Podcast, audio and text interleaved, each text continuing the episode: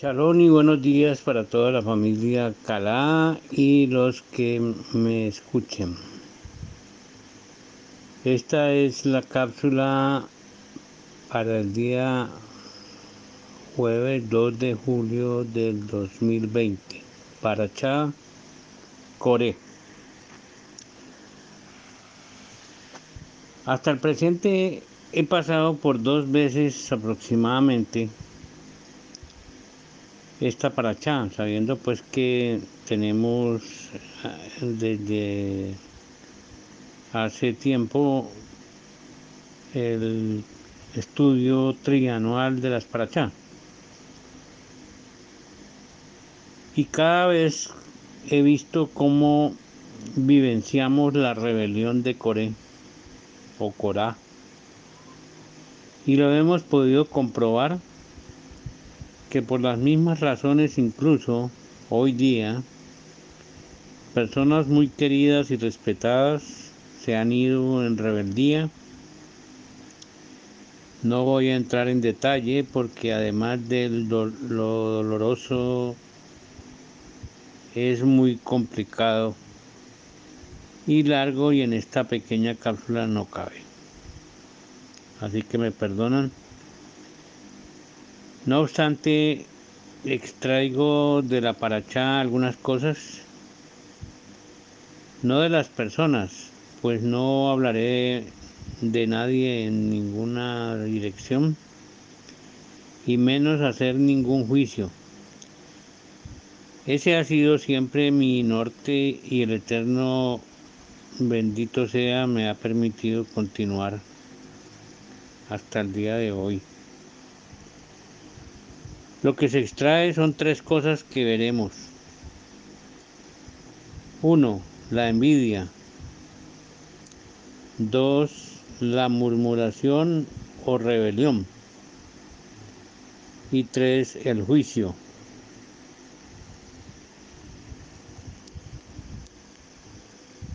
Analizando cada uno vemos que la envidia es un veneno que la serpiente introdujo desde el paraíso, este mismo ser sapiente poseído de Satán ha tenido envidia. El gran inconforme y el resultado de esa iniquidad lo convirtió en el mentiroso y asesino. Introdujo el veneno en Adán y Java y la primera manifestación de esa iniquidad se dio en Caín, en Ismael, en Esap, por dar algunos ejemplos. Caín mató a Abel. Las personas importantes casi siempre, en algunas aparece el veneno de la envidia cuando no se les tiene en cuenta para alguna condición especial o que ellos consideran que se la merecen. El veneno se volvió genético pasando de generación en generación. De esa pasó por Edón a Roma, de Ismael pasó a los árabes y las consecuencias las vemos hoy, pues estos pueblos enteros con el gen de la envidia lo convirtieron en ira y venganza en contra de Israel, sin razón alguna. He hecho estudios en el ADN que me han permitido comprender que un gen especial fue insertado y permanece en las personas que pertenecen a estas descendencias siempre aparece aunque esté oculto. Se pueden observar casos aún en nuestras familias, en algunas otras pueblos. Es el mundo entero realmente, donde la envidia y la corrupción están manifestando este tipo de proceso negativo que se inició en el origen. Y si no se ha detectado es que está oculto, pero cuando aparece un evento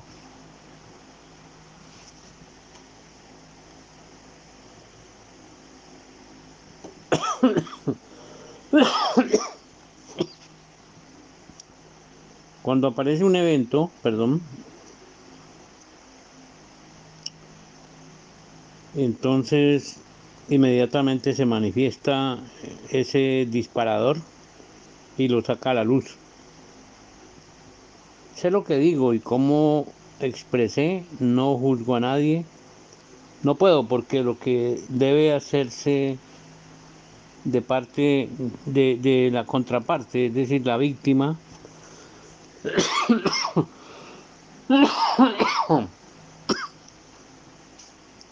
es acudir al perdón y dejarlo en las manos del Creador. Él peleará nuestras batallas. De ninguna manera es que me crea más digno que nadie, pero lo que he visto ha sido esa eh, repetición muchas veces. La envidia tiene muchas formas de manifestarse. esto, esto toma posesión de cualquier persona en un momento dado si ésta no está alineada con una fuerte emunada en el eterno.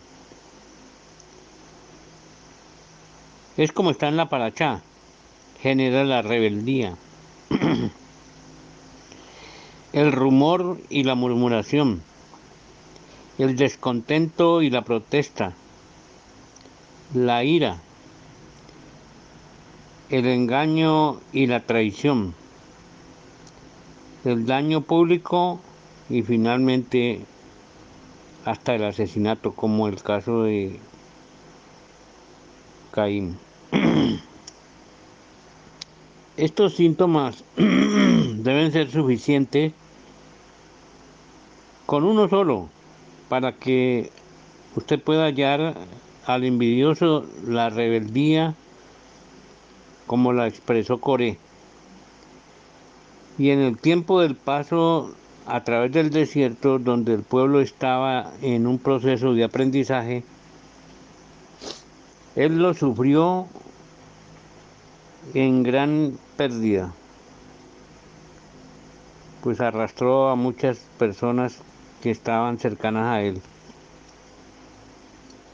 Por tal razón tenemos que evaluar siempre que nuestras acciones no vayan a dañar indirectamente a otras personas que nos interesen, que amamos, porque los puede afectar. El pecado transita como perder la conciencia, la sabiduría y el amor. Y lo que queda es un gran vacío, lo cual es llenado por la envidia. Veamos el juicio. Cuando se presentó este fenómeno, el Eterno actuó de inmediato porque no acepta eso y sabe que es contra él y su santo nombre. No era por Moshe ni por Aarón. Y él se lo expresa así a Moshe. ¿Qué sucede hoy? ¿Por qué no actúa el Eterno contra tantos rebeldes que hay? Porque ya preparó un juicio y un castigo y este no solo será ejemplar, sino definitivo. No puede permitir que ese veneno penetre en el reino de los chamanes. Esta trayectoria ha sido un proceso de aprendizaje para que nos liberemos de esta iniquidad. De otra parte, la acción cae contra Moche, que se destaca por su humildad, mostrando el gran líder que él era. Esa acusación era falsa. Ellos desconocían verdaderamente cuáles eran los planes del Eterno. Cuando, cuando alguien juzga y critica el accionar de un líder que ya tiene la autoridad de liderazgo, una, una posible forma de pararlo es decirle, ¿tienes una idea mejor que la que yo he dado? ¿O sabes hacerlo de la mejor manera? ¿Crees que puedes hacerlo mejor? Entonces ejecútala y muéstranos a ver cómo te va en el intento. De seguro el envidioso revienta solo. Ser líder como Moche, que fue nombrado por Yahweh, él lo dota de las características y virtudes del liderazgo. Yo conozco 21 características que debe tener un líder y 21 condiciones de liderazgo entre, y entre ellas está la humildad y el amor por los demás. ¿Quieres ser líder?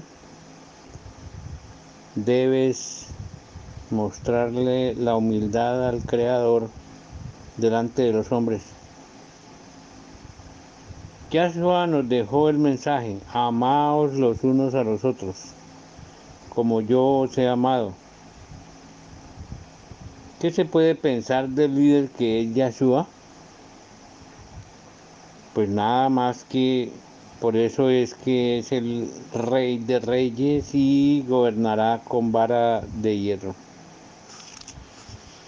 Y si Él nos dijo que seríamos un reino de reyes y sacerdotes, es porque está preparando sus líderes que solo le rendirán cuentas a Él.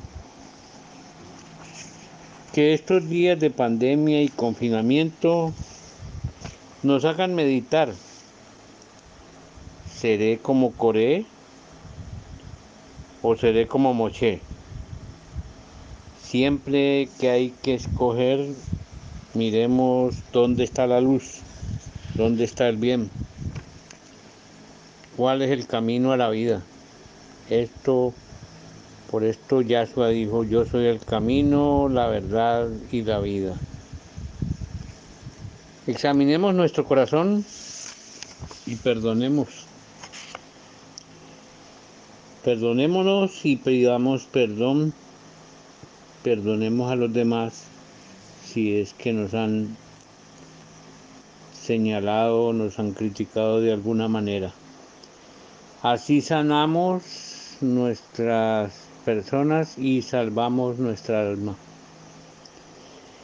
De otra parte, el, 5 de julio tendremos un nuevo eclipse penumbral de luna. ¿Qué señal nos mostrará el Eterno? Lamentablemente y a priori podríamos verlo así. Hubo dos eclipses penumbrales antes del eclipse anular de Sol donde la luna tapó el sol un 90% de la luz, dejando un anillo de fuego. Ahora le sigue uno penumbral de luna. ¿Qué es la penumbra? Es algo de luz y algo de oscuridad. Parece ser que vamos hacia la oscuridad y estos acontecimientos de señales por las luminarias nos lo están indicando de, de esa manera. Si se amplía el concepto lo podremos ver. Son efectivas, no es adivinación ni nada parecido. Por eso las puso el Eterno en el cielo para que nadie las toque. presagia una etapa de oscuridad y no quiero asustar a nadie, pero estamos viendo en la actualidad lo que está ocurriendo y el panorama no se muestra nada claro. Debemos tener la emuná puesta en el Eterno, en la confianza de que Él nos protegerá de todo y sin embargo debemos estar listos y preparados como soldados del reino de la luz para vencer la oscuridad y las tinieblas que se acercan antes del nuevo amanecer. Oremos por nuestros hermanos que no nos coja dormidos, porque nuestra esperanza está en Yahshua Hamashiach y el reino que ha preparado para los que le amamos y guardamos y cumplimos sus mandamientos. Baruch Yahweh, amén y bendiciones.